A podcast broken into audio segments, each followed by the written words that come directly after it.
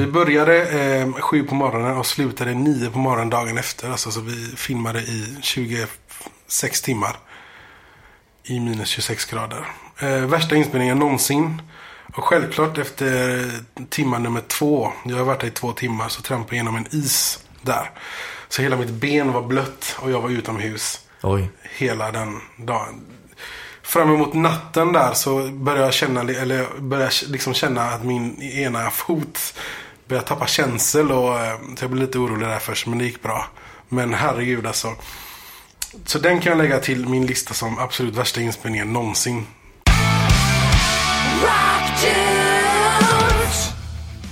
Rockdudes 34 presenteras av Seventy Towns of Metal som är världens största heavy metal-kryssning.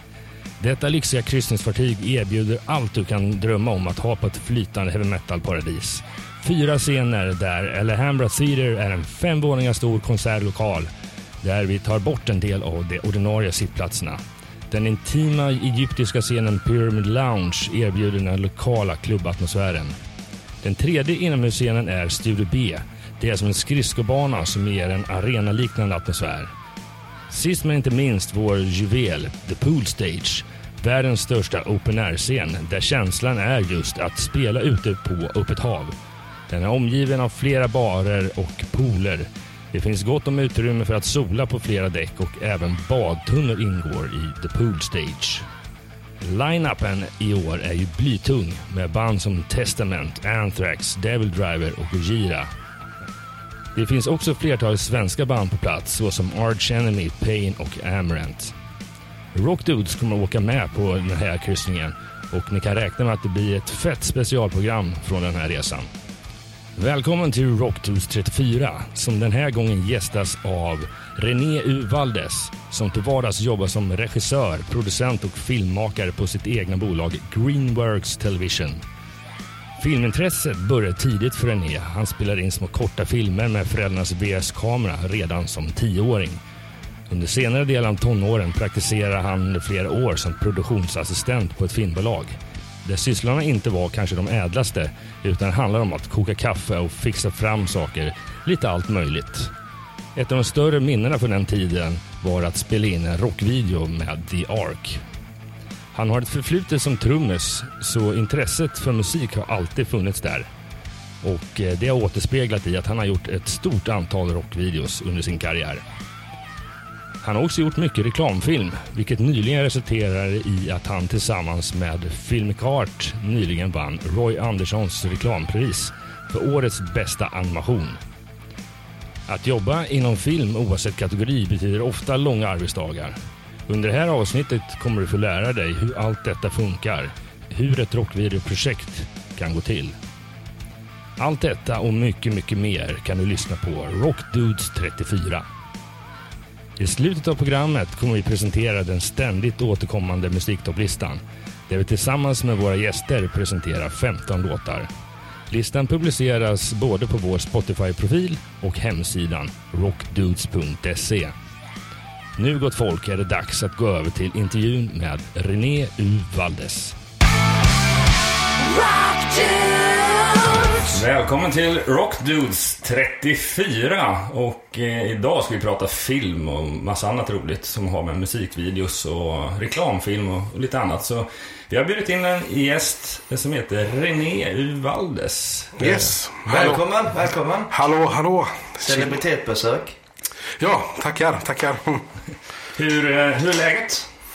Jo, det är fint. Det var en tidig morgon. Jag satte klockan 04.55. Och tidigt tåg från Göteborg. Så direkt hit då. Men du, du har inte bara åkt till Stockholm för att uh, vara med i vårt eminenta program förstår jag. Du ska på någon gala ikväll också. Ja, just det. Jag ska vara med på Roy-galan också på Berns. Det är ett, eh, ett annat produktionsbolag som jag samarbetar med som heter Filmic Art. Som eh, gör reklamfilm och animationer. Och de är mm, nominerade i bästa animation. I en av de här reklamfilmerna då. Mm. Så vi ska sitta där och dricka lite öl och få se. Hoppa, håller vi tummarna att vi vinner sådär. Är det ja. en eller flera olika produktioner som, som ligger bakom den nomineringen så att säga? Eller bara... Den nomineringen, nej det är bara en. Det är, det är en. en film, yes. yes. Vad vinner man?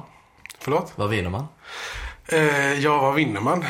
jag vet inte. Äran. äran. Äran. Peng, pengarna. En konstig staty kanske med Roy. Inte. Ja, nej men just Roy, eh, den är, det är efter Roy Andersson då, eh, filmregissören. Som brukar gästa eh, det ibland. Inte alltid, men ibland. Eh, nej men det är en ganska prestigefylld eh, award om man ska säga. Just för att det är eh, det, det ser fint ut på CVt. That's it. Yes. Det är inte var då man blir nominerad så det känns ju nice. Det kommer upp Ja. på, på hemsidan och allting sånt där Ja, ja, nominerad direkt Ja, liksom. ja. Det, det, det vi kommer alltid stå med. Jag kommer att se en massa partybilder sen efter vinsten på Facebook förmodligen. Nerdäckad och yes! Yes! I did it. det blir öl oavsett. Vinst eller inte. Precis. Ja, ja. Eh, men du är ju en filmmakare, regissör, producent. Det var många titlar som man kunde hitta på dig där. Eh, vad startade det här intresset någonstans? Ja, ska man eh, börja så absolut. Way back. Jag var 17 år. Det var det första kontakt jag kom med i, i, i, professionell filmproduktion då. Jag har alltid gjort eh, små filmer med VHS-kamera när jag var 10 år och sådär också med mina bröder.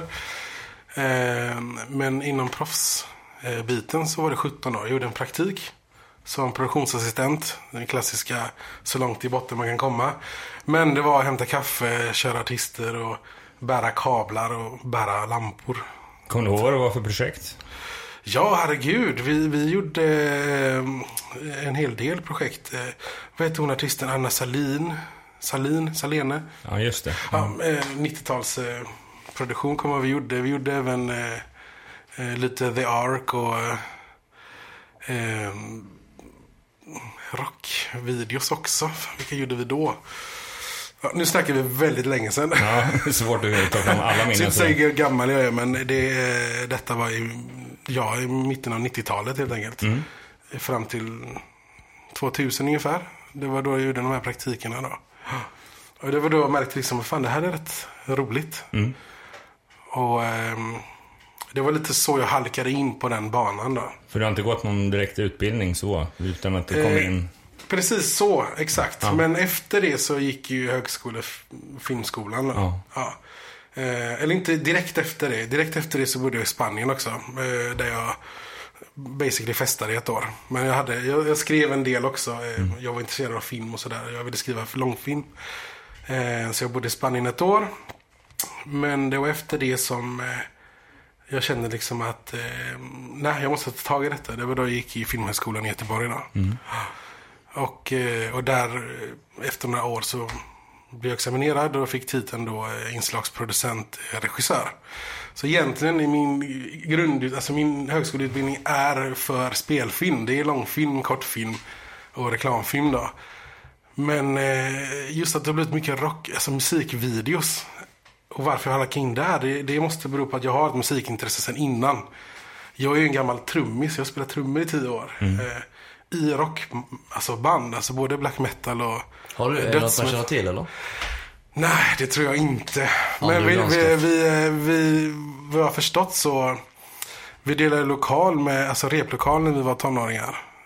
Med ganska stora band som är, som är stora idag, bland annat Amarant och eh, Olle, Olle därifrån vet jag repade där. Eh, och även eh, Hammerfall och de hette ju Highlander vad jag förstått. Stämmer.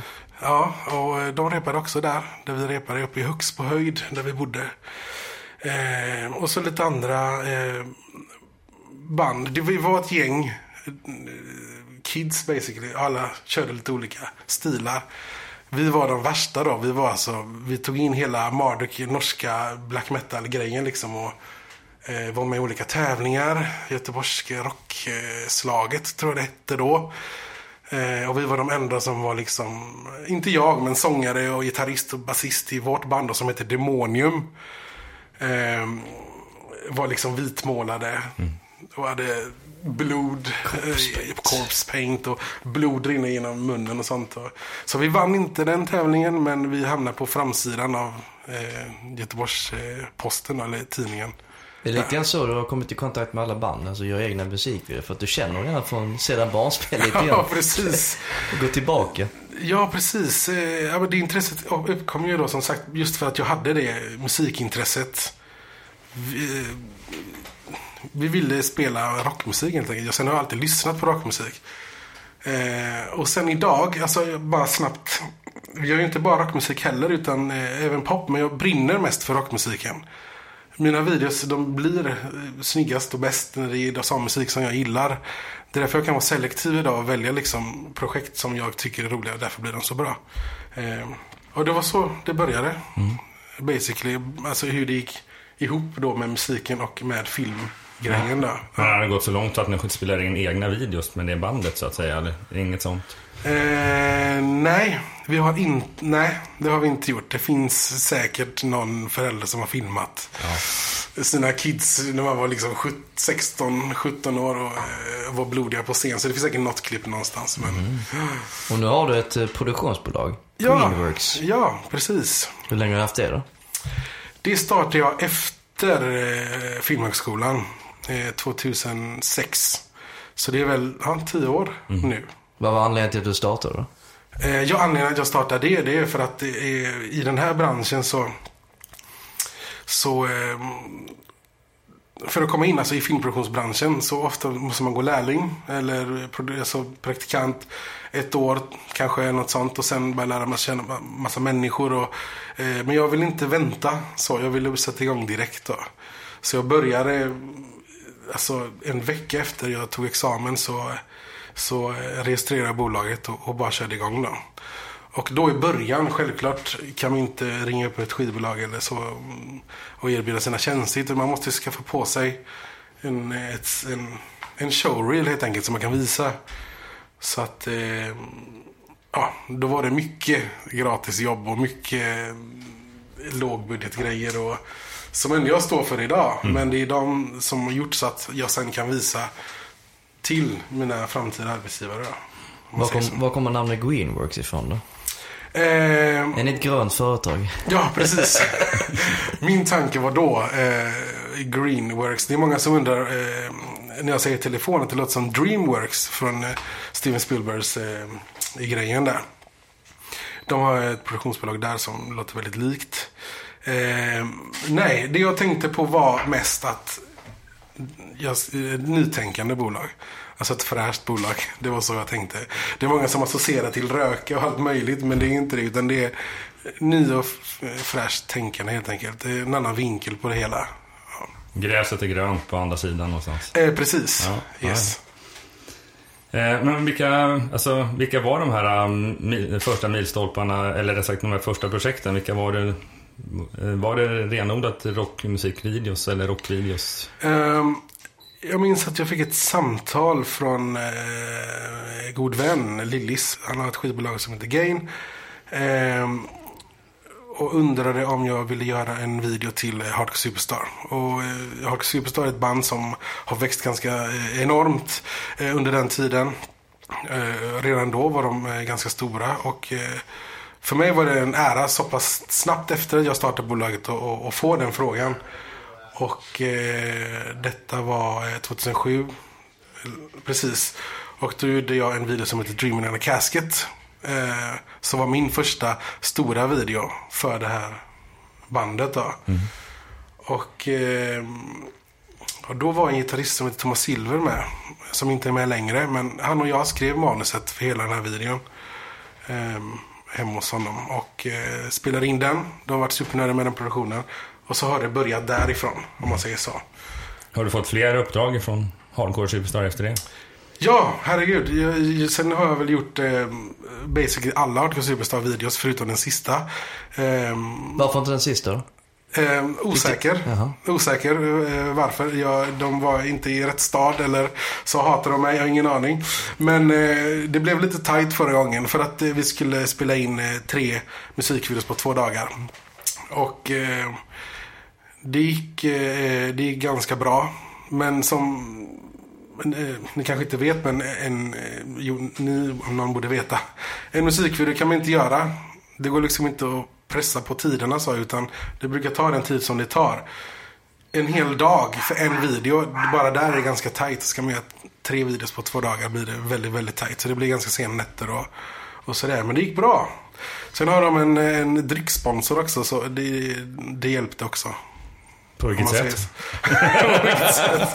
Att man skyndar på sig lite. Jo, det kan tolkas som att vi söp hela inspelningen. Men jag tänker mer på att Eh, eh, att vi stressade på det innan bandet började dricka för mycket och ba- eh, bilderna började bli dåliga. Så ja, Fast man återvinner ganska mycket av eh, sättet i och med att det är flera videosar på flera dagar. Eller två ja dagar. precis. Och, och då var det på olika locations. Okej. Ja, Så då håller man ner budgeten lite grann också. precis. Allting är en budgetfråga i, till viss del. Yes, precis.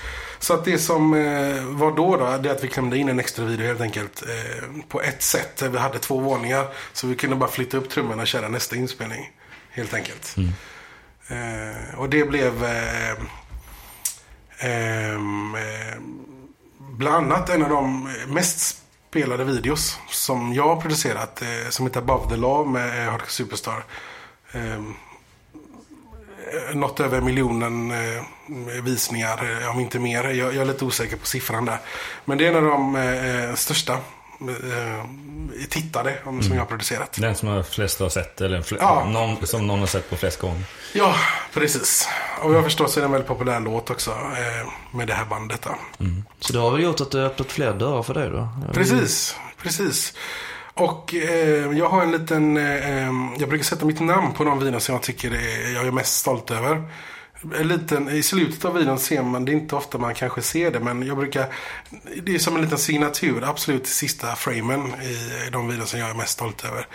Eh, jag satte den på eh, den här Above the videon då. Eh, Just för att jag tyckte att den blev så himla bra då. Och den kanske öppnat fler dörrar. Jag, jag, jag vet inte riktigt vad som hände sen. Och de andra videorna har inte någon signatur? Har något konstigt alias då? Ja, nej, då, då, är, det inget, eh, då är det inget alias alls. Utan det är, det är fortfarande, det, ja, precis.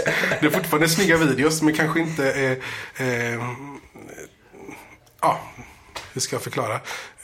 Jag är fortfarande lika stolt över dem också. Det är bara att de, eh, de andra kanske är en ny, en ny grej eller jag har mm, gjort någonting lite extra eller jag har brunnit lite extra för den videon. Helt Version enkelt. 2.0 istället för version 1. Yes, precis. Kan man säga. Men jag är nyfiken på om du tar, igen, tar oss igenom lite av hur processen ser ut ifrån ax till limpa med den. Du kan ju ta någon av de här Hardcore Superstar-videorna. Hur gick det till? Ja, ehm, hur det går till ska vi se. Ehm, ja, det mest vanliga är väl att jag får ett, skiv, eh, alltså ett sam, eh, telefonsamtal från skivbolaget. Hej, vi vill ha en video. Okej. Eh, och då kommer jag i kontakt med eh, någon i bandet då. Oftast trummis eller gitarrist, eh, roligt nog. Eh, som vi skriver manus med.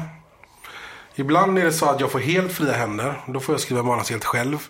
Men eh, i 80% av fallen så har band egna tankar och känslor och idéer som de skickar till mig. Och jag sen för ner det på ett manus och gör det genomförbart. Då, så jag lägger till lite små grejer och så att det går att göra. Och sen så eh, bollar vi det fram och tillbaka tills det är klart. Sen är det förproduktion. Då måste eh, allting fixas. Alla inspelningsplatser. Eh, det är teknik eh, som ska bokas. Det är filmfotograf som ska bokas. Det är ljus och det är liksom all, all roddning inför. Eh, Gör, gör du allt det själv, så att säga? Eller nej, du... herregud. Nej. Nej, nej. Förr i tiden kanske jag gjorde det. Eh, det var tufft. Men eh, idag så har jag ett eh, skönt gäng som hjälper mig. Och det är ett gäng eh, frilansande. Det är filmfotografer och det är ljussättare och det är assistenter. Och det är... Så inför varje produktion så kanske vi är 10-15 pers beroende på storlek och eh, på produktion sådär då. Hur mycket förarbete krävs det innan själva inspelningsdagen? Jag brukar gärna vilja ha minst tre veckor innan inspelning. Okej. Eh, men realiteten är att ibland så blir det lite som, som du Emmer frågade. Kan, eh, den här frågan med Thundermother. Eh, Ska du spela in imorgon? kan du spela in imorgon? jag, bara, Jag tror inte det var kort tid, men det är ett par veckor. Ja, precis, precis. Nej, men realiteten är att jag kan fixa en vecka innan. Mm. Inga konstigheter. Fast optimalt är alltid ju längre desto bättre, så givetvis. Då hinner man liksom bolla mer och manuset kanske blir ännu bättre. Sen får, sen får man tänka också, det handlar också om eh, kalendarium. Är jag upptagen en vecka har jag andra inspelningar. Som allting annat, det går ju i cyklar. Man måste liksom planera. Precis. Och sen så kör vi inspelningsdag. Och där är också budgetmässigt. Jag gärna jag kör gärna två dagar. Men ofta så sätter ju budgeten eh, stopp för det. Så det blir oftast på en dag. Då kör man en ganska lång dag. Och sen eh, nästa steg är eh, intankning då. I tekniken i, i redigeringsdatorerna. Sen klipps det och färgläggs och eh, kontrastbehandlas och exporteras ut små previews då som skickas till skivbolag och till artist. Där de kikar igenom så återkommer de med lite feedback. Eh, och jag kan eh, med stolthet säga att varannan video jag gör ungefär får jag en homerun på. Vilket betyder att skivbolaget och artister är nöjda redan från början. Och de flesta är bara en liten enstaka grej som ska ändras eller fixas. Men när man eh, tittar på hela processen så känns det som att eh, för band, ja, banden är, är ju med i pre-production också så att säga med manusskrivning och sånt där också. Men, men rent effektivt, en, en inspelningsdag, ja den, det är en lång inspelningsdag på en massa timmar. Men hur, lång tid ungefär Ja, eh, läggs det från ax till limpa skulle du säga? precis. Jag kör gärna igång så tidigt som möjligt, 6-7 på morgonen. Eh, för det krävs en del att sätta upp ljus och kamera och hela den här grejen. Och sen måste eh, artisterna, oavsett om det är tjejer eller killar, så måste de in till smink. Eh, som också det tar två timmar. Så egentligen kan vi inte sätta igång. Vi kan inte bara trycka på rec-knappen förrän kanske klockan tio. Och då har vi ändå börjat sex. Då har det gått fyra timmar och vi har inte fått in någonting in i kameran. Utan okej, nu är de redo. Så kör vi första skott klockan tio. Och så, eh, och så öser vi på. Playback, flera omtagningar, flera olika vinklar. Eh, och kör hela idén då. Och sen är det lunch och sen är det, eh, öser man på mer och mer och mer och mer och mer. Tills man har Hur, hur mycket, eh, jag tänker mig i vanlig spelfilm så känns det som att där spelar man in ganska mycket overhead. Det vill säga att man spelar in en massa material och sen när man klipper ihop det så är det rätt mycket av det här som inte följer med. Precis. Eh, är det mycket sånt även i Yes. musikvideo?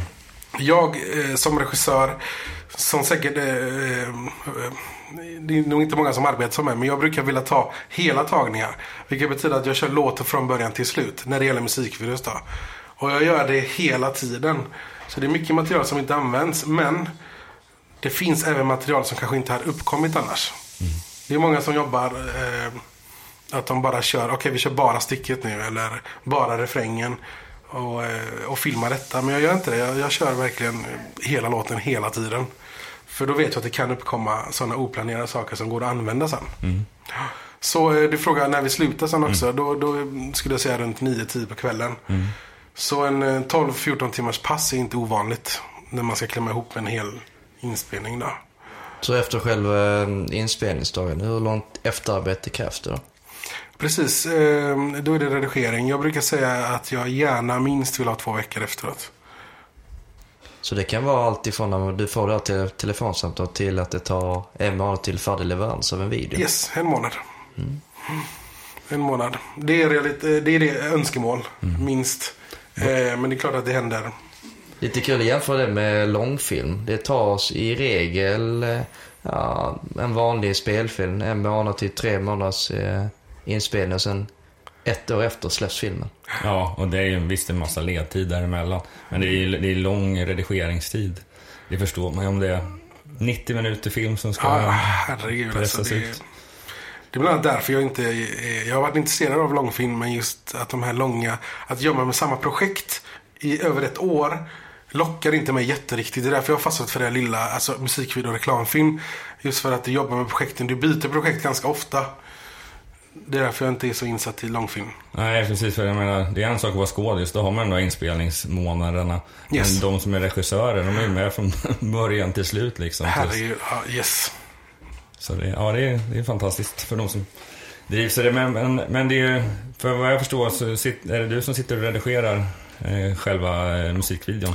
Ehm, Eller har du hjälp med det? Ja, jag har hjälp med det. Jag sitter gärna med eh, alltså redigeraren då. Eh, jag sitter med så att det blir exakt, exakt som jag vill. Eh, och jag har även styr från skivbolag och band då, så att de har ju önskemål som ska gå igenom mig och även eh, min input ger jag till redigeraren då.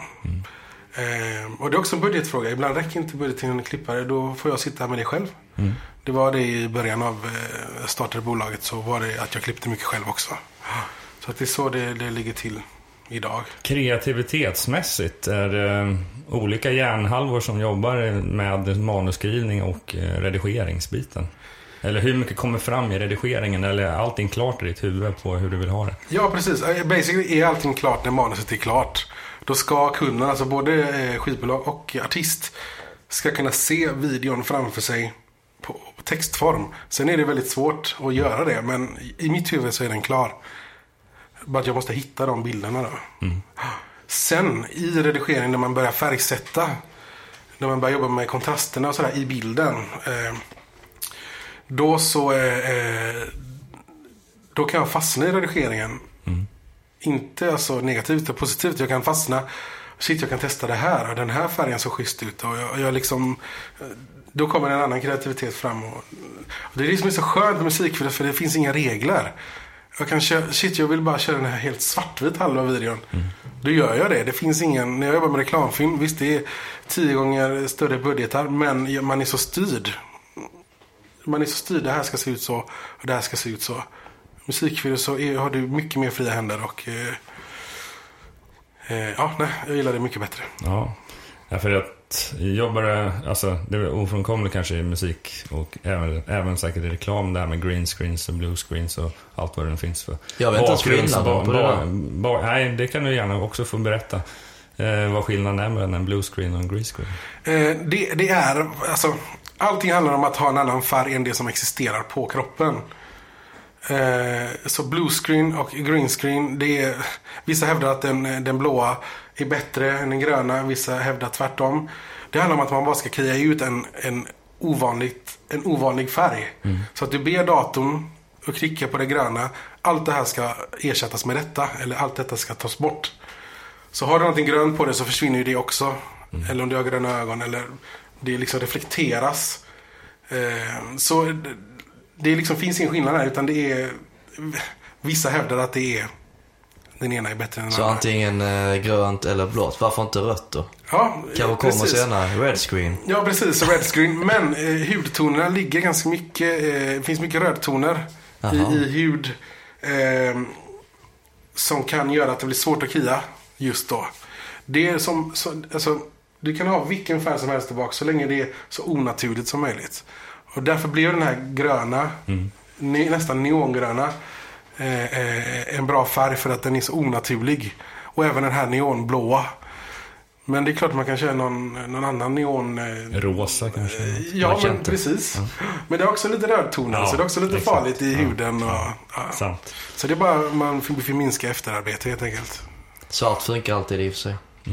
Men eh, kreativitetsmässigt så antar jag, menar, du, ja, i alla fall de videos som jag har sett, till exempel med Thunderbird och liknande, där är ju riktiga miljöer eh, som spelas in. Yes. Jag jobbar även mycket med de här green screens och skapa virtuella miljöer så att säga. Ja, exakt. Och det, det är en um, budgetfråga. Vi kör ju green screen. Eh, när det är högre budget, då kan vi bygga upp virtuella miljöer i 3D. Men det är mest reklamfilm. Det finns inte de pengarna till musikvideos.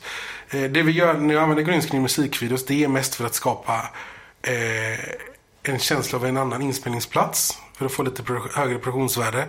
Det kan bara vara helt svart i bakgrunden, att, eller vit i bakgrunden. Alltså gör det gröna till vitt.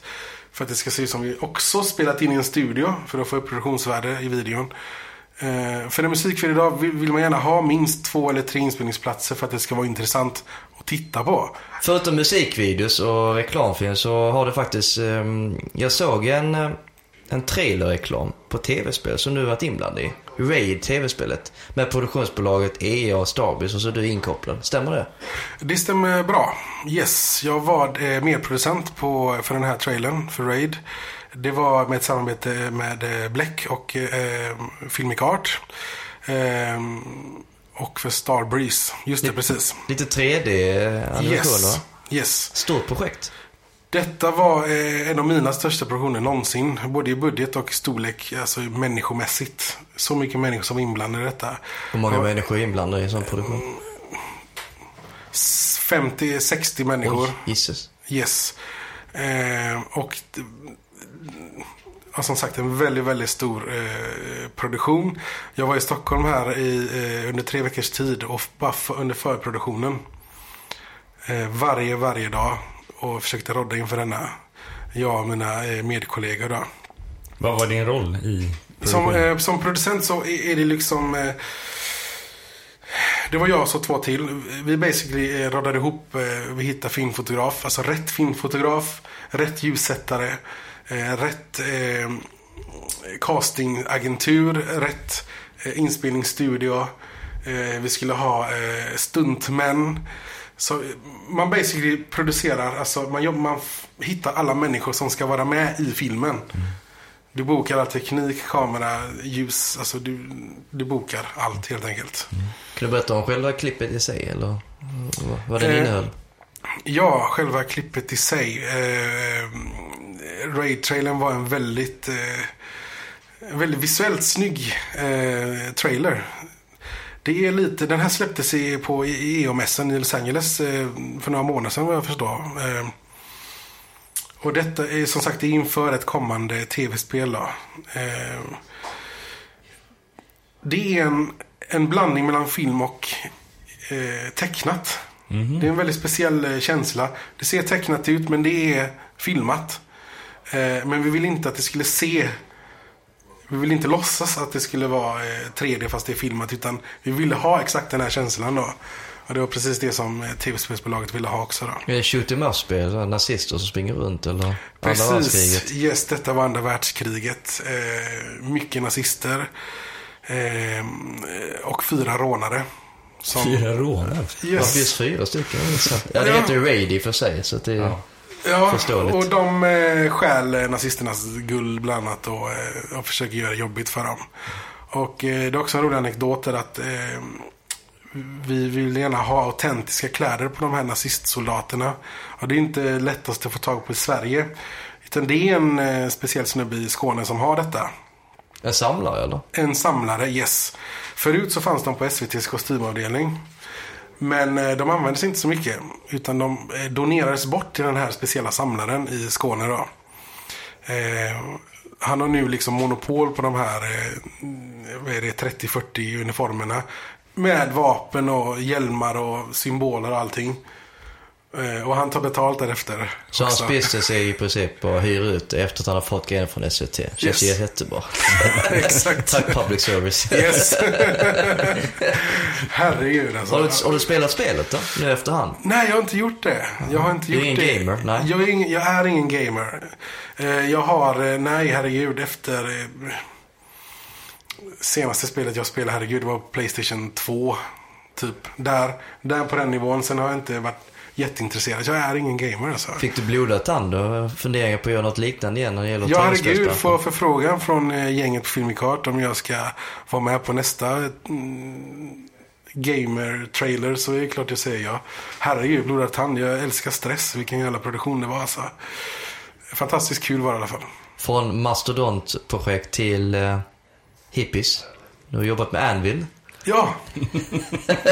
Herregud. De är lite flummiga om något. Jag har hört stories angående en inspelning med både det ena och det andra som du jättegärna får dra upp här lite grann. Ja, herregud. Vi skulle filma det här gänget. Alltså, de är från Kanada. Var det i eh, Göteborg då eller? Nej, vi filmade faktiskt uppe i Gävle. Jaha. Av någon konstig anledning. Nej, ingen konstig anledning egentligen för att de hade en spelning där. Men jag vill gärna ha ner dem till antingen Stockholm eller Göteborg för att kunna hitta rätt locations till de här videorna. Men eh, manager och liknande tyckte att nej men vi kör medan de är där. Så slipper de ta sig ner i onödan, bla bla bla. Ja. Så det är samma. Eh, det är hippies, exakt. Herregud. det här är alltså äldre herrar. 60 och 70. Och Den åldern ungefär. De var ju stora på 80-talet. Du har ju sett den här långfilmen de har släppt också angående dokumentären om deras liv som i sin tur gjorde att de blev kända efterhand. Exakt. I alla fall kända här i Sverige. Ja, en... Sen vet jag inte i resten av världen, men det är Nej. mycket möjligt det också. Men... Och det, ja, precis. Och eh, det är så jag känner till dem också. Genom den här dokumentären. Och jag var förstått så blir de signade på grund av utav den här dokumentären då. Med det här tyska bolaget och... Tänkte jag återkoppla till eh, videoproduktion att tack vare just den här filmen gjorde att de blev kända igen. Alltså den kraften med tanke på Ja. videomakaren, hela den grejen kan göra att det blir en stor grej igen. Ja, precis. Och eh, också en rolig grej. Medan vi filmade musikvideon i Gävle för Anvil så eh, filmades vi också för en uppkommande dokumentär vad jag förstår. Alltså det kommer en Yes, del det kommer två. en Jävlar del vad två. coolt. Yes, nu kanske jag har sagt för mycket. Nej, men nej, det här gillar vi. Det var några som filmade i alla fall, det var ju sant. yes, det var några. Vi fick skriva på massa olika papper och grejer. Ja, Eh, men efter det här avsnittet så är det redan ute förmodligen. Det hoppas jag. Yes, det blir nog jättebra. Men jag hörde att det hände en massa intressanta grejer på eh, själva shooten som ni gjorde. Ja, herregud. eh, Vi, eh, vi spelade in två musikvideos då i Gävle just för att de hade en spelning där då på Getaway Rock Festival. Så eh, lånade jag dessa eh, äldre herrar eh, i två dagar för två inspelningar. Eh, det är så här att de har rökt eh, marijuana i, i hela sina liv. Har de det? Jaha. Yes, herregud. Det är ända sedan de var tonåringar. De röker väldigt, väldigt, väldigt mycket i alla fall. Och eh, jag har inget emot det så. Alla får göra precis vad de vill. Det är inte mig i det. Men när jag är i ett rum och den här röken är där inomhus hela tiden. Då eh, blir videorna väldigt speciella. För man blir lite snurrig och lite borta Alltså ni fick då. in det själva, second hand smoking? Yes, man det blev mycket second hand passiv eh, rökning där. Herregud alltså. Vad var, eh, vad får man tag i Maja? Är det någonting ni får se dem också? Eller hjälper till? Ja, precis. Ju Nej, fler deras- kreativa videos är de med. Jag Ja, tänkte... deras raidlista. Nej, alltså jag vet faktiskt inte var de får tag på detta. Eh, de, eh, säkert på festivalerna. Jag har faktiskt ingen aning hur de får tag på det. Men de röker hela tiden konstant. Och jag måste säga.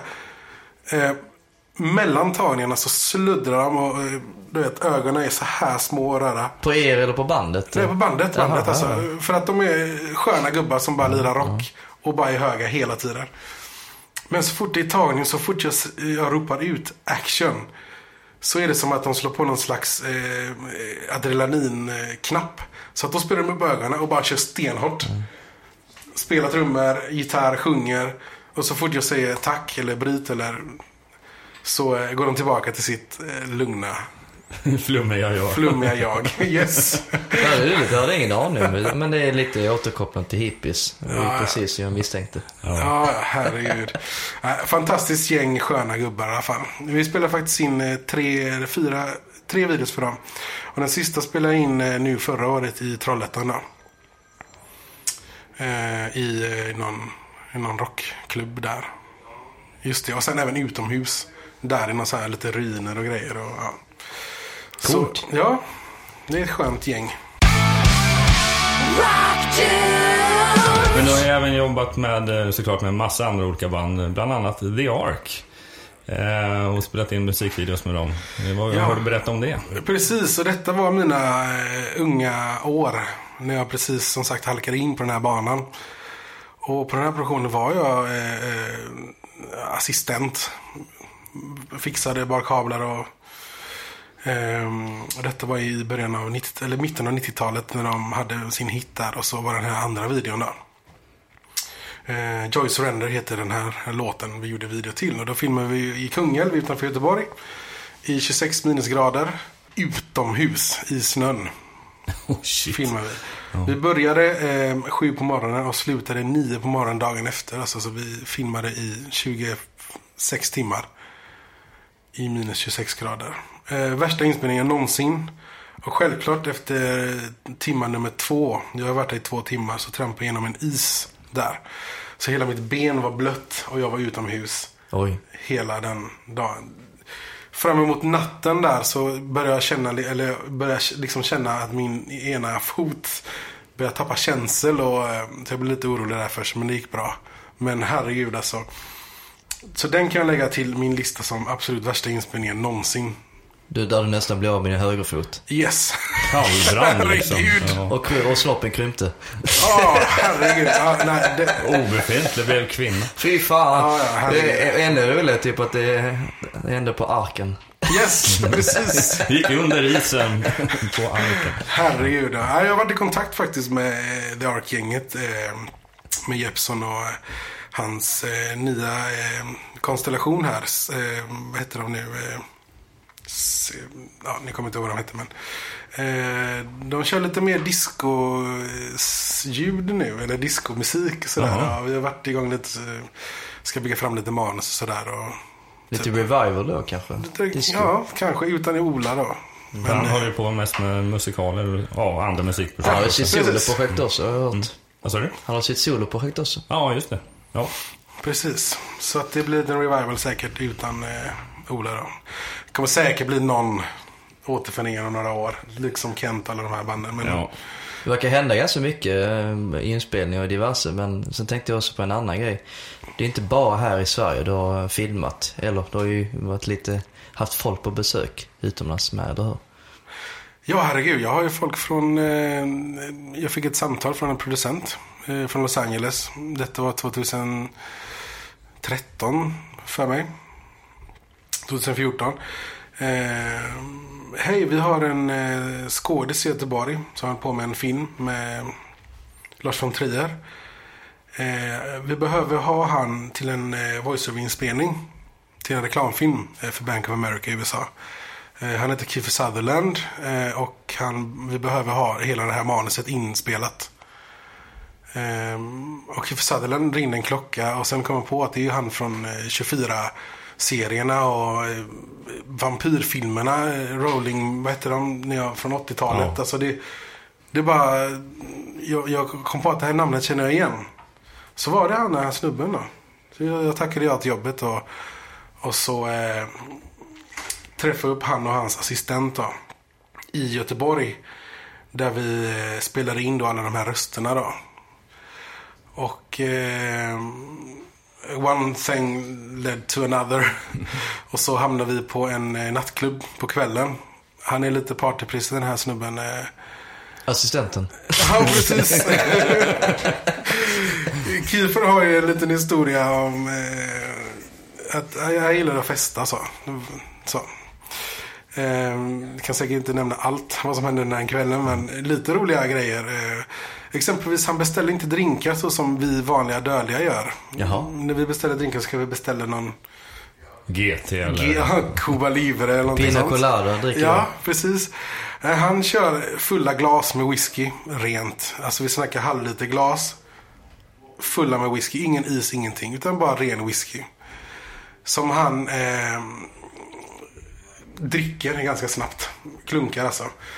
Och sen röker han inomhus. På den tiden, eh, alltså det var bara några år sedan. Eh, man får inte röka inomhus. Men han gör det ändå. Så fort de säger till honom så lägger Fimpan i gl- glaset och beställer en ny whiskyglas. Alltså är det tomma whiskyglaset då? Nej, men ifall det är liksom halva Lite kvar. kvar. Mm. Yes, så Fimpan den. Kommer en ny whiskyglas, känns den. Så efter några sådana, vändor så eh, blev det rätt så kalasigt där. Ja, Han blev ju ganska tokfull. Det blev han inte efter sådana två, tre groggar. Ja, herregud. Whisky. Ja, Halsa whisky. Fy fan, det måste vara ju... Det är sånt njuter Ja, jag man av. fattar inte hur man kan... Eh, Bara för man kan då kanske? ja, bara för att man kan. Ja, precis. Och så tog du din GT vid sidan av och tittade på eller? Ja, jag försökte, ju- försökte hänga med där och eh, dricka. Dock inte whisky, men jag, jag drack eh, öl. Hur, hur, slutade, hur den kvällen? Han var, assistenten tog hand om honom hem till hotellrummet pissfull eller? Nej, John Hurt, en annan skådespelare, eh, väldigt duktig, eh, kom till eh, i alla fall första kvällen jag var ute. Och och Kiefer sa det, jag är hans största fan, fick jag träffa John Hurt sådär. Eh, och de hade lite samtal och jag tror att han gick hem efter det. För det var lite dans på bordet och lite sådana här grejer. Det var liksom, det började bli, gå lite för långt. Det var dags att gå hem. Ja, då var det dags att gå hem. Men sen kom ju kväll nummer två, det var typ exakt samma grej där. Så det var, Var det folk som kände igen honom på? Ja, ja, yes. Trots att vi hade ett eget eh, rum eller så här så eh, var det folk som kom fram. eh, Basically varannan minut. Och hälsade och tog Yes. selfies. 24 skådisen. Yes, precis. Eh, Måste vara drygt jobbigt. Ja, det var, det var ganska jobbigt. Eh, Han tyckte det var roligt först. Så, men ju mer glasen tog slut, desto mindre. Efter hundra stycken, då var det nog... Ja, precis. Sen var det bara totalt nej då i slutet. Så. Men jag kan förstå det. Jag, till och med jag tyckte det var jobbigt och de var inte där för att fota mig. Shit. Så, Så det- så då finns det kanske med på några selfies på hörnet av bilden? eller? Yes, säkert. Och där och dricker lite öl på sidan. Ja, men det här med Hollywoodskådisar är ju lite speciellt. Jag kommer också mig veterligen ihåg att jag har varit i jobbsyfte med Adna, en artist på en välgörenhetsgala. Eh, Kungliga Dramaten här. Eh, för John F Kennedys Human Rights och eh, det var en del skådisar på plats. Fick möjlighet att träffa Martin Sheen backstage innan hans eh, performance. Eh, och vi pratade Bob Dylan i tio minuter. Det var en otroligt häftig upplevelse för min del. Jag, som de flesta vet som känner mig så är jag mer eh, filmintresserad än musik och kan mer än om film. Fast den spetskompetensen är ganska mycket inom Musik. eh, mu- musik och hårdrock och hela den biten. Så det här är extra kul, typ att man eh, kan hänga med eh, En filmmakare. en filmmakare och eh, Hollywoodskådespelare även om man är ganska dödlig. Ja. Ja, precis. Men Martin Sheen, är- det är Charlie Sheens Charlie pappa. Sheens pappa. Ja, Ja. precis. Det måste ha varit häftigt. Samma veva som eh, Charlie Sheen fick ett eh, utfall och började flippa och man såg massa konstiga reklamjipp och, och pårökt och både en och det andra. Ja. Ja, gud. Men det här med Hollywoodskådisar, eh, händer det ofta att du får sådana uppdrag eller? Ja, alltså vi, vi har ju en, en, en stad eh, ovanför Göteborg som heter Trollhättan. Där det görs en hel del filmer med amerikanska skådespelare. Och på något sätt, jag vet inte hur de hittade mig, men så är jag deras länk då. Om det är någonting sida. För många skådisar gör inte bara film utan de gör även voiceovers-inspelningar, det gör reklamfilmsinspelningar. Och när de väl är i Sverige så eh, är de oftast i Trollhättan och filmar. Och då är det eh, närmaste storstaden i Göteborg idag, då ringer de mig då. Det har varit på gång med, det var en grej för Skarsgård också. Eh, eh True Blood. Han skulle göra en, eh, han behövde en voiceover för en ny säsong av True Blood. Eh, vad heter han? Alexander Skarsgård. Fick ett samtal från USA igen då. Hej, vi behöver att han kommer in och spelar in detta. Men, eh, men han försvann. Han kom aldrig till inspelningen. Jag ringde upp till USA. Vart, vart är Alexander? Jag fick hela hans eh, lönespec och allting. Alltså hur många timmar han ska vara där. Och, ja, han var helt totalt borta. Jaha. Ja, så Så det blev ingenting? det Eller? blev ingenting av den. Ehm, Är det här vanligt att folk inte dyker upp på photoshoot? det, eller? nej, det är, inte van, det är inte vanligt alls faktiskt. Det, de får ganska bra betalt för de här eh, extra jobben om man säger så. Och eh, då dyker de oftast upp. Ja. Det är klart, han jobbar kanske bara på kvällstid. True Blood. Yes! Ja, man ser lite då och då på eh, ja, tv-reklam liksom att det är ju Hollywoodskådisar även med för svensk reklam också. Så det är väl, jag antar att det kan vara i sådana samband. Ja. Filminspelningar och annat som man gör sånt. Men om man blickar framåt då. Eh, har du så här eh, idéer att göra långfilm i framtiden? Eh, ja, alltså i, i, grund och botten så är jag ju filmregissör, alltså spelfilm då. Det är klart man har ju önskemål och drömmar och, och jobbar med en, eh, en högbudgetfilm liksom. Det har varit jätteroligt, eh, det tror jag. Men, eh, men som sagt det här långa formatet och jobba i, långa projekt. Tror inte det. Jag tror det som kommer bli större också. Det är med, med alla de här tjänsterna som finns idag med Netflix och så. Jag tror att tv-serier är någonting som är, är är både roligare att producera och eh, kommer växa mer och mer och mer. Där verkar de ändå ta in filmregissörer olika för varje avsnitt Ja. eller några stycken avsnitt. Precis, precis. Så producera en tv-serie hade ju varit eh, kul faktiskt. Så om Netflix ringer så är du snabb av krokarna, dra över till staterna och spela in någonting kanske? Inga inte konstigheter. omöjligt. Precis, inga konstigheter. Inga konstigheter. Det är häftigt. Då är det bara att köra. Teknikmässigt så har, är det ju hela, ja, den tekniska plattformen eh, har ju gått ifrån ja, vanliga filmrullar till eh, rent digitalt idag. Jag menar, den digitala utvecklingen rent generellt stormar ju fram. Eh, både inom eh, musik, datorer rent gement, sociala medier, you name it. Men hur, hur har utvecklingen sett ut på filmsidan? Har den gått i samma takt? Ja, precis. Det har det ju. Det, alltså, det finns både en negativ och positiv sida till den här snabba utvecklingen.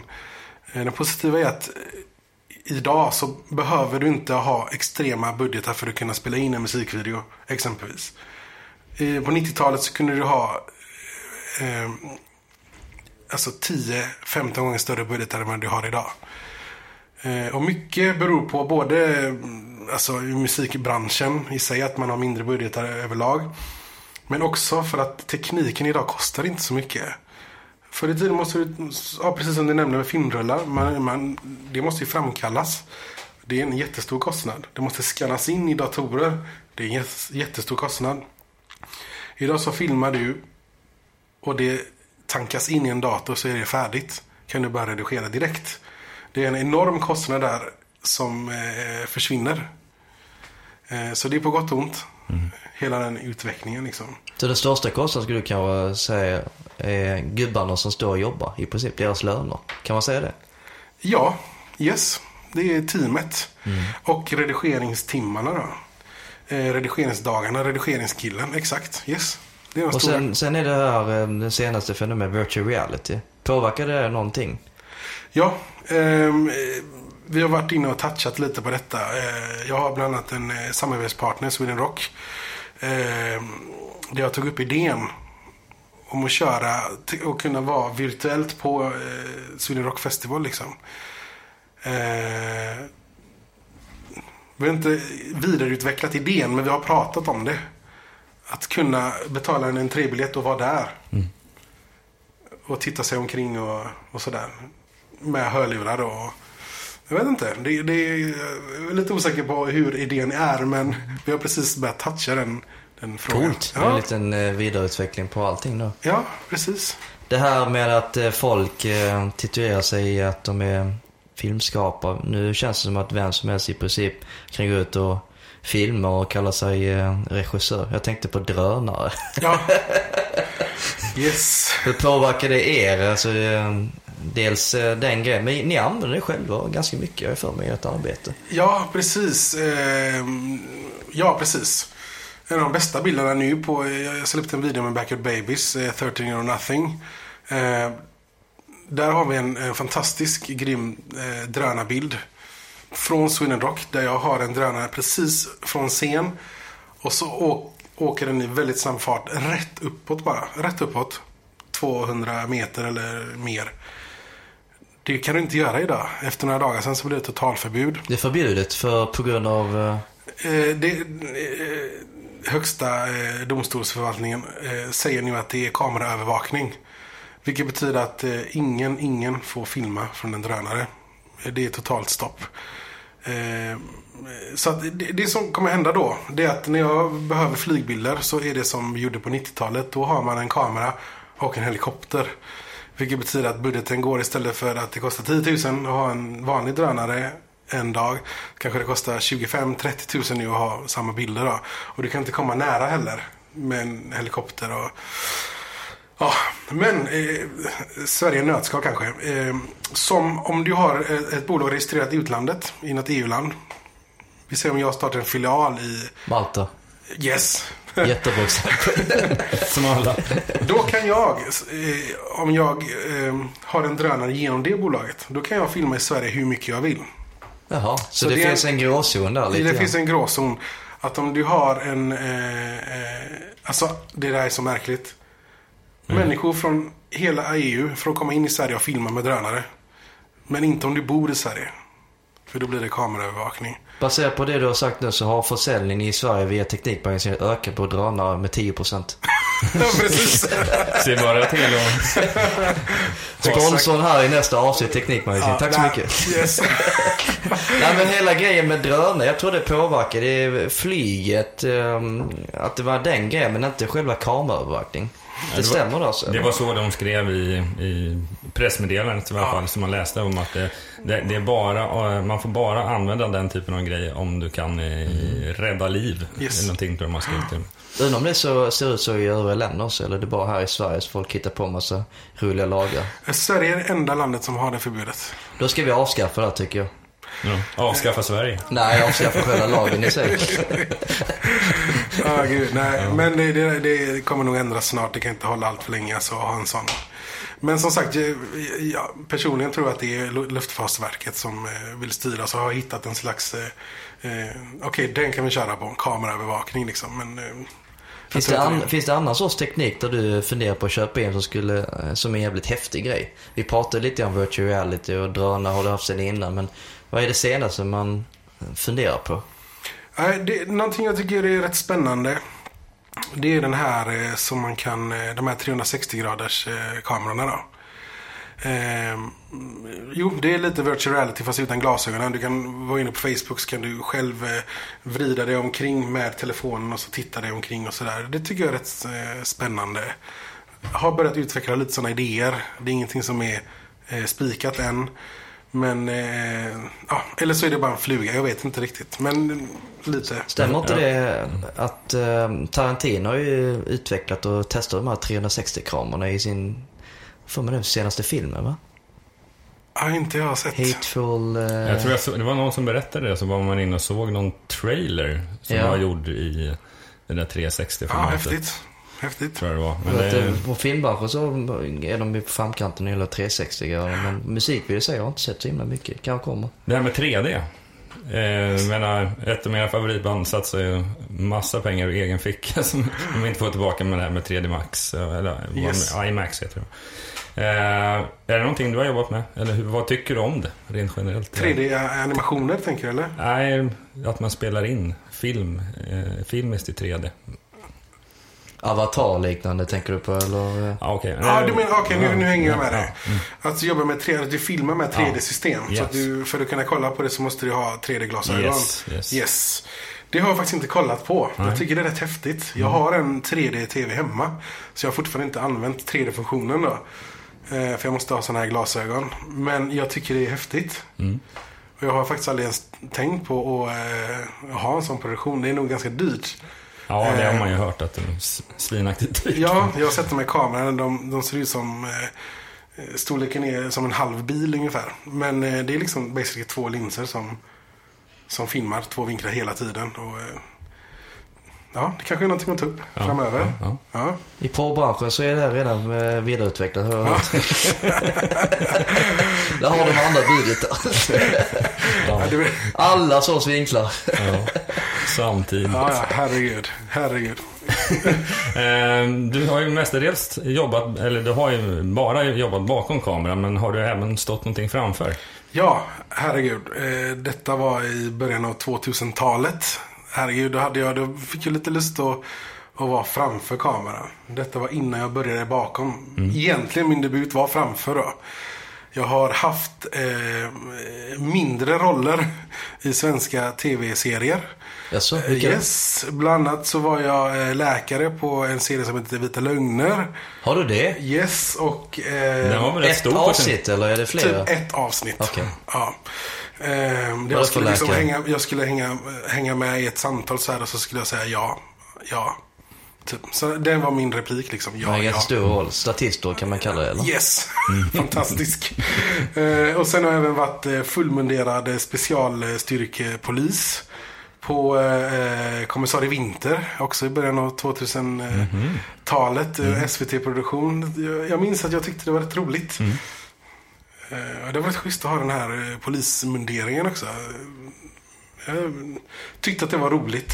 För annars kan man ju också tycka, men att ta Hitchcock som ett exempel, han var väl alltid med lite på ett hörn någonstans i sina filmer. Och, finns Ja. väl, och vad heter han? P.G. Jackson hade väl också här roller i, i Sagan om ringen-trilogin. Någon gubbe som gick omkring där. Ja, häftigt. ja, ja, herregud. Det är som Sylvester Stallone som hade det som krav att eh, förutom att regissera alla filmer så måste han ha huvudrollen. Ja. Typ lite sådana eh, grejer. Nej, men det, jag, jag gjorde det mest för att det var roligt liksom. Jag, jag, jag, Men numera har du lagt det på hyllan då? Det är ingenting som lockar? Eh, nej, det är ingenting som lockar nu. Nu tycker jag det är mycket mer bekvämare att jobba bakom kameran. Sen hade jag även en tid eh, realityserie. Eh, eh, 2003 här i Stockholm, eh, kanal 5. Så var jag med i ett, eh, ett program som leddes av eh, Adam Alsing som heter Masterplan också. Där de följde mig dygnet runt med kameror i en och en halv månad ungefär. Vad gjorde du då? Jag gjorde allt möjligt. Jag fick så här orders genom mobilen. Eh, det var basically en reklamfilm för mobiler. För just tre, de här mobilerna hade kommit med videosamtal.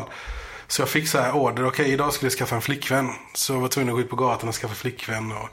Så du skaffade en flickvän eller? Ja, jag gjorde det. Du, är ni fortfarande ihop? Nej. det gick inte så bra.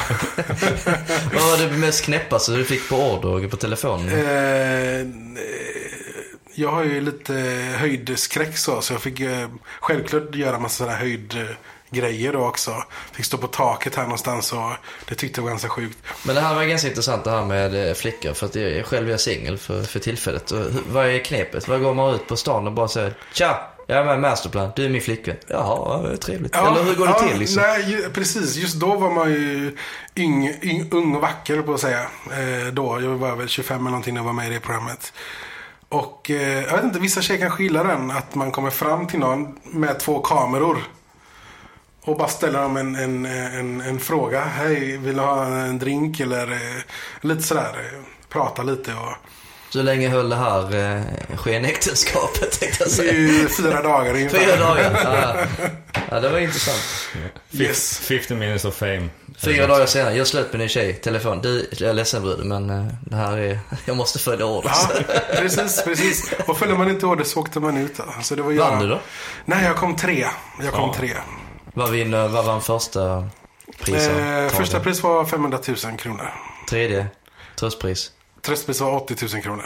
Ja, men det är inte så dåligt. Nej, nej, jag var student och festade en del på den tiden. Istället för att investera så blir det mer resor och så. Party, party. Nu är det dags för Rock Dudes 34s musiktopplista. I Musiktopplisten presenterar vi 15 låtar uppdelat på en tredjedel var. Vår eminenta gäst inleder med sina fem låtar och därefter kommer jag, Jonas och Ömer att presentera våra. Musiktopplistan kommer att publiceras via vår Spotify-profil och hemsidan rockdudes.se. Då har vi kommit till eh, Rock Dudes musiktopplista här och vi inleder med Renés fem låtar. Så vad blir din första? Ja, så vi ser. Jag har inte någon speciell ordning här utan jag, jag, jag tog låtar liksom som eh, basically betytt någonting så på något sätt. Eh, jag minns eh, eh, nummer ett. Eh, det är Iron Maiden med Somewhere in Time. Och varför jag valt denna låten det är för att det här var min introduktion till hårdrocken i mina yngre tonår. Det var en kompis till mig då som är på högst på höjd där jag är uppväxt då. I Göteborg som eh, satte på en LP-skiva. Eh, och visar den här coola framsidan på, eh, med Eddie som står där med sitt vapen och sådär. Eh, och så satte han på den här låten. Och jag, ända sedan dess har jag lyssnat på hårdrock och tyngre musik.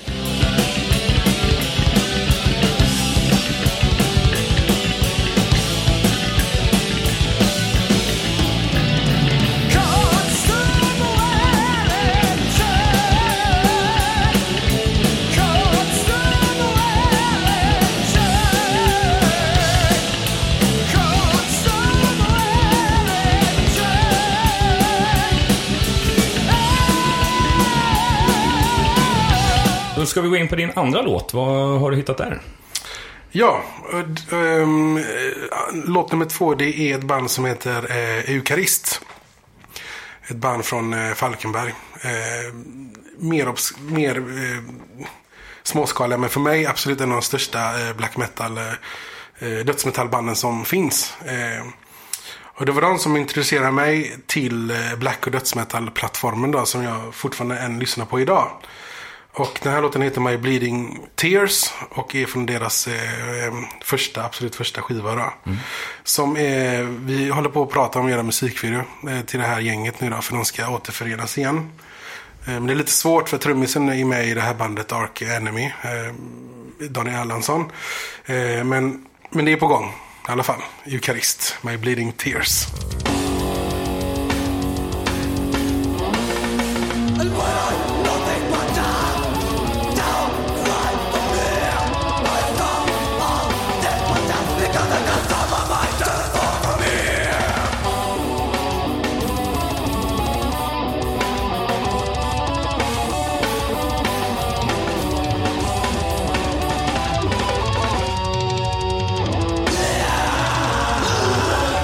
Låt nummer tre är ju mer en sån eh, eh, feelgood eh, låt som eh, varje gång jag lyssnar på den, hela den, den plattan egentligen, får jag sådär bra tonårskänsla. Jag vet inte varför jag har valt massa gammal musik, men det är det som ligger varmt om hjärtat liksom. Och detta är låt nummer tre, det är Skid Row med 18 Alive.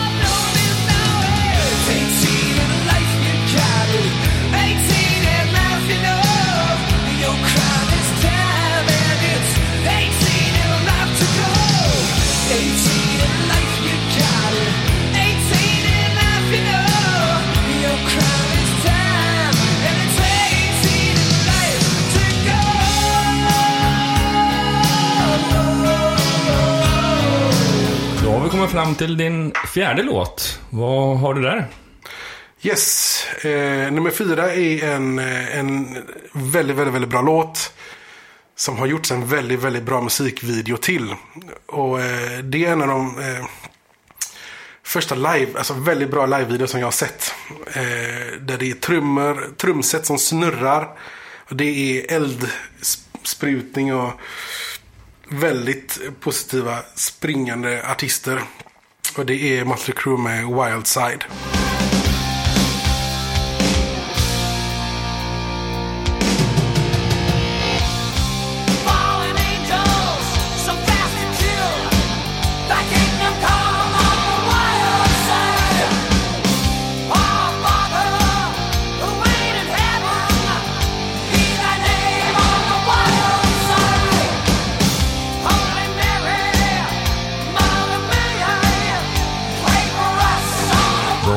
Fram till din sista låt.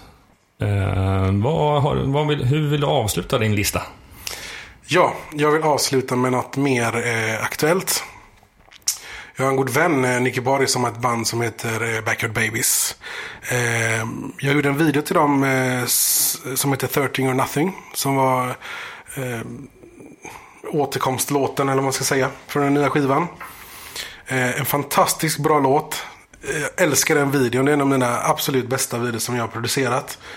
Och eh, och låten är så jävla bra.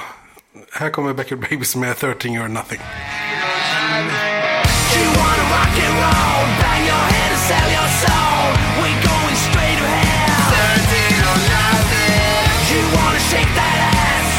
You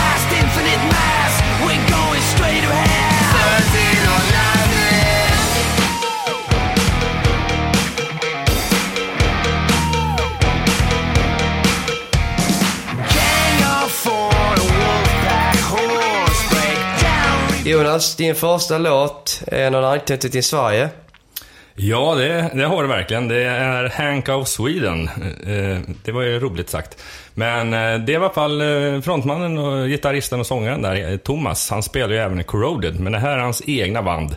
Och jag har valt låten Love the way it burns från skivan Diamond and Pearls. Och ja, återigen, schysst svensk hårdrock. Så lyssna in på Hank of Sweden.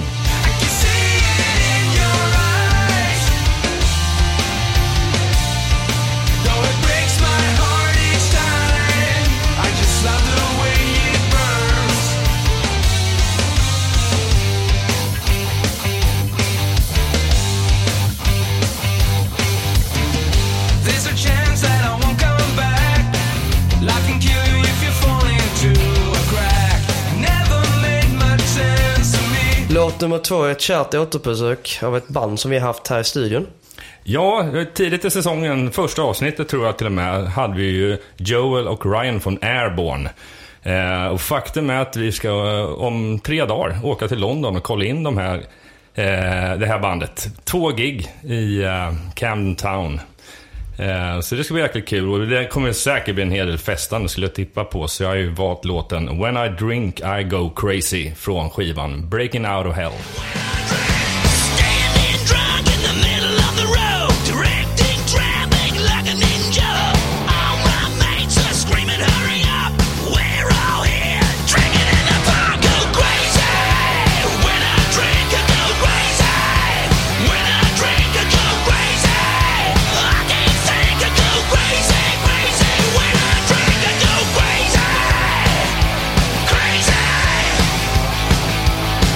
Tredje låten har du valt Metallica och eh, de är tillbaka. Uh, är nästan från Kill Em All igen. Eh, fast lite moderna.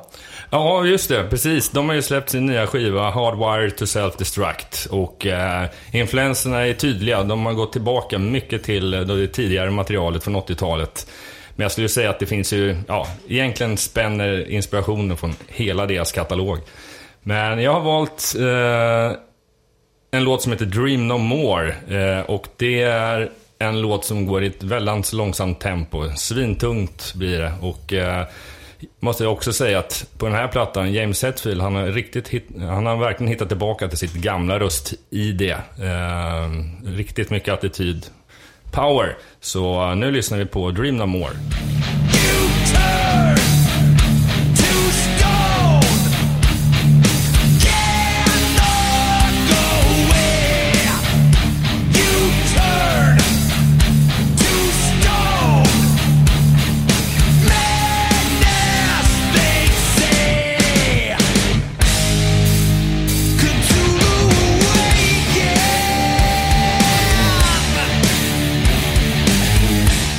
Skymundan av Metallica så har ju In Flames eh, faktiskt släppt en ny skiva.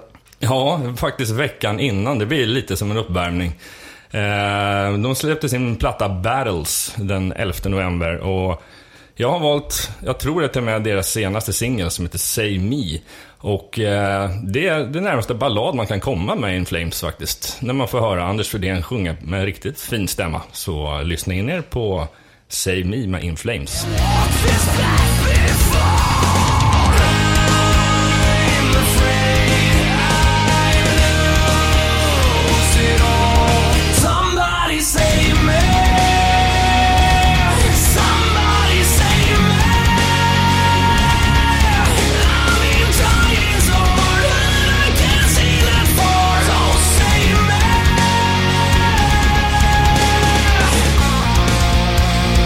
Sista låten är en klassiker men låten är tagen från en självbiografi.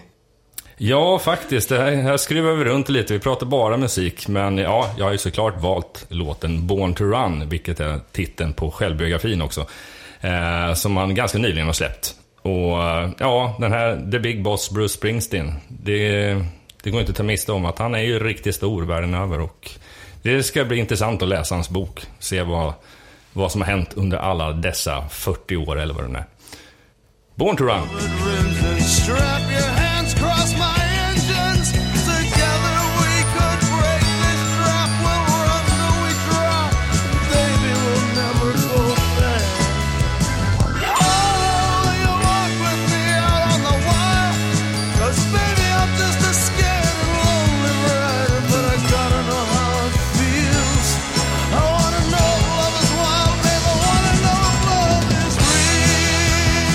Har vi kommit till Ömers topp 5. Och eh, det finns rätt mycket anknytning till lite olika saker, men framförallt till dig och ditt egna skivbolag. Eh, vad blir första låten? Eh, jag var i Tokyo för en vecka sedan och eh, det här är mitt gamla band som numera ligger på Nuclear Blast. Eh, Lancer. Eh, De släpper en ny platta i januari och turnerar med eh, Hammerfall och jag har valt låten Mastery som är samma som deras titelalbum. Eh, Gillar man heavy metal, lite Maiden-stuket och sen någon unga grabbar från Sverige ska man checka in dessa. Lancer.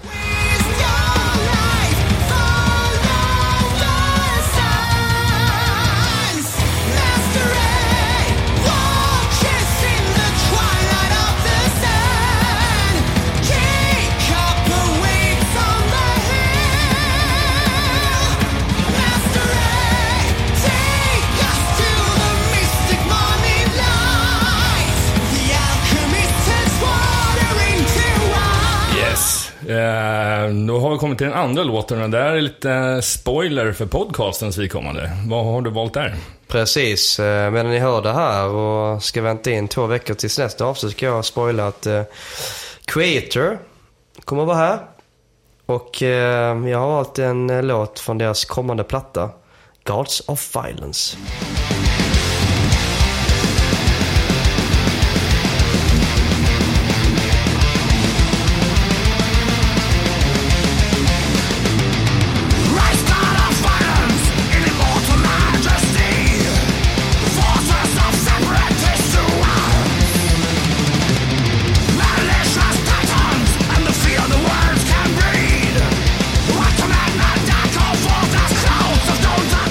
Ska ju verkligen bli intressant att se var den där intervjun tar vägen någonstans med Mille från Creator. Eh, nu har jag kommit till mitten av listan och då har det faktiskt inte någon direkt anknytning, men det kanske bara är så att en bra låt är en bra låt. En bra låt är faktiskt en bra låt. Jag upptäckte att Lamb of God släppte ny EP. Och då kände jag typ, nej men det här ska jag lyfta fram. Lite kristen metal från eh, USA. Som jag faktiskt diggar. Så jag har valt låten The Duke.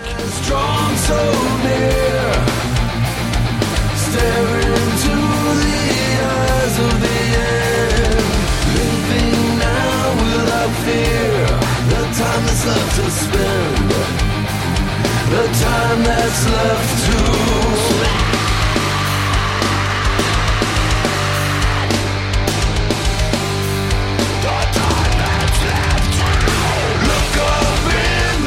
Okej, då har vi två låtar kvar och Det här är ett band, vad jag har förstått, som är... Jag menar, ofta så har ni mestadels signat svenska band till skivbolaget, men det här är faktiskt ett brittiskt band.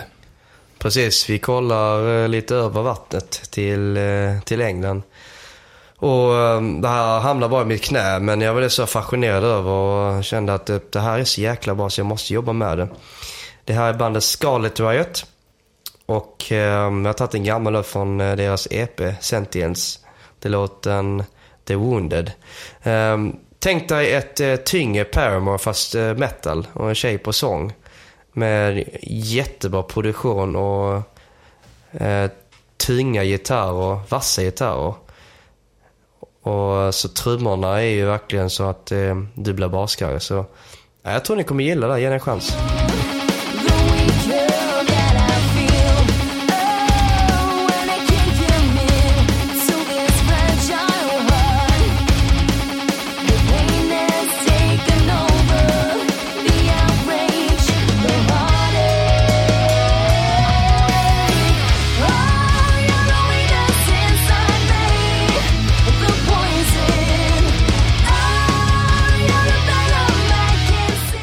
Då har vi kommit till slutet på din lista och då har vi lite gammal hedlig svensk eh, punkrock. Lite politiskt. Eh, Jag kände att det var bra avslut på den här topp 5 med tanke på allt som händer i USA med Trump och all galenskap. Så jag valde Mimikry. Eh, Röda fanor-låten ifrån albumet 20. Revolution ett ord att smaka på Till barrikaderna vi går Debatten maler runt och är helt grå Så jävla långt, långt, långt.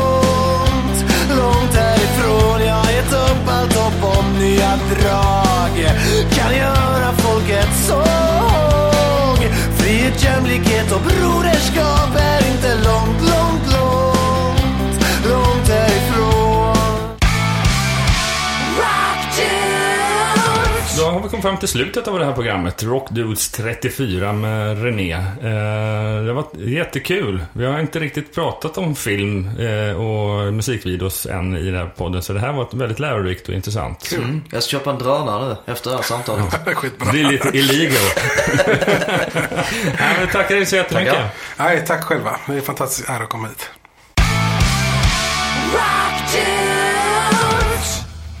Tack för att du har lyssnat på Rockdudes 34 som den här gången gästades av producenten, regissören och filmmakaren René U. Valdes från bolaget Greenworks Television. En grymt givande intervju där vi har fått lära oss otroligt mycket om hur allting funkar bakom kameran i ett filmprojekt. Det är kul när så erfarna människor som vill dela med sig av sina erfarenheter till alla oss andra. Musiktopplistan du hörde i slutet av programmet hittar du under vår Spotify-profil och hemsidan rockdudes.se. Du glömmer väl inte bort att du kan följa oss på sociala medier som Facebook, Instagram, Youtube och Twitter. Sök på Rockdudespodden. Skriv gärna lite om vad du tycker om just det här avsnittet eller vad du tycker om vår podcast i stort. Men vi vill gärna ha tips på vilka framtida gäster vi ska ta in i programmet. Vi vill tacka vår sponsor 70 Tons of Metal. Vi finner all info om denna stora heavy metal-kryssning på 70tons.com. Vignettmusiken är inspelad av Jonas Hermansson, Peter Månsson och Mia Coolheart. Programmet spelades in av Jonas Löv och redigerades av Endigo. Vi vill just tacka er för att ni lyssnar på Rockdus 34 med mig Jonas Löv och co-hosten Ömer Akai. Nästa avsnitt, Rockdudes 35, kommer om två veckor. Vilken gästen blir då, det får ni veta via våra sociala medier. Fram till dess, rock on! Rock dudes.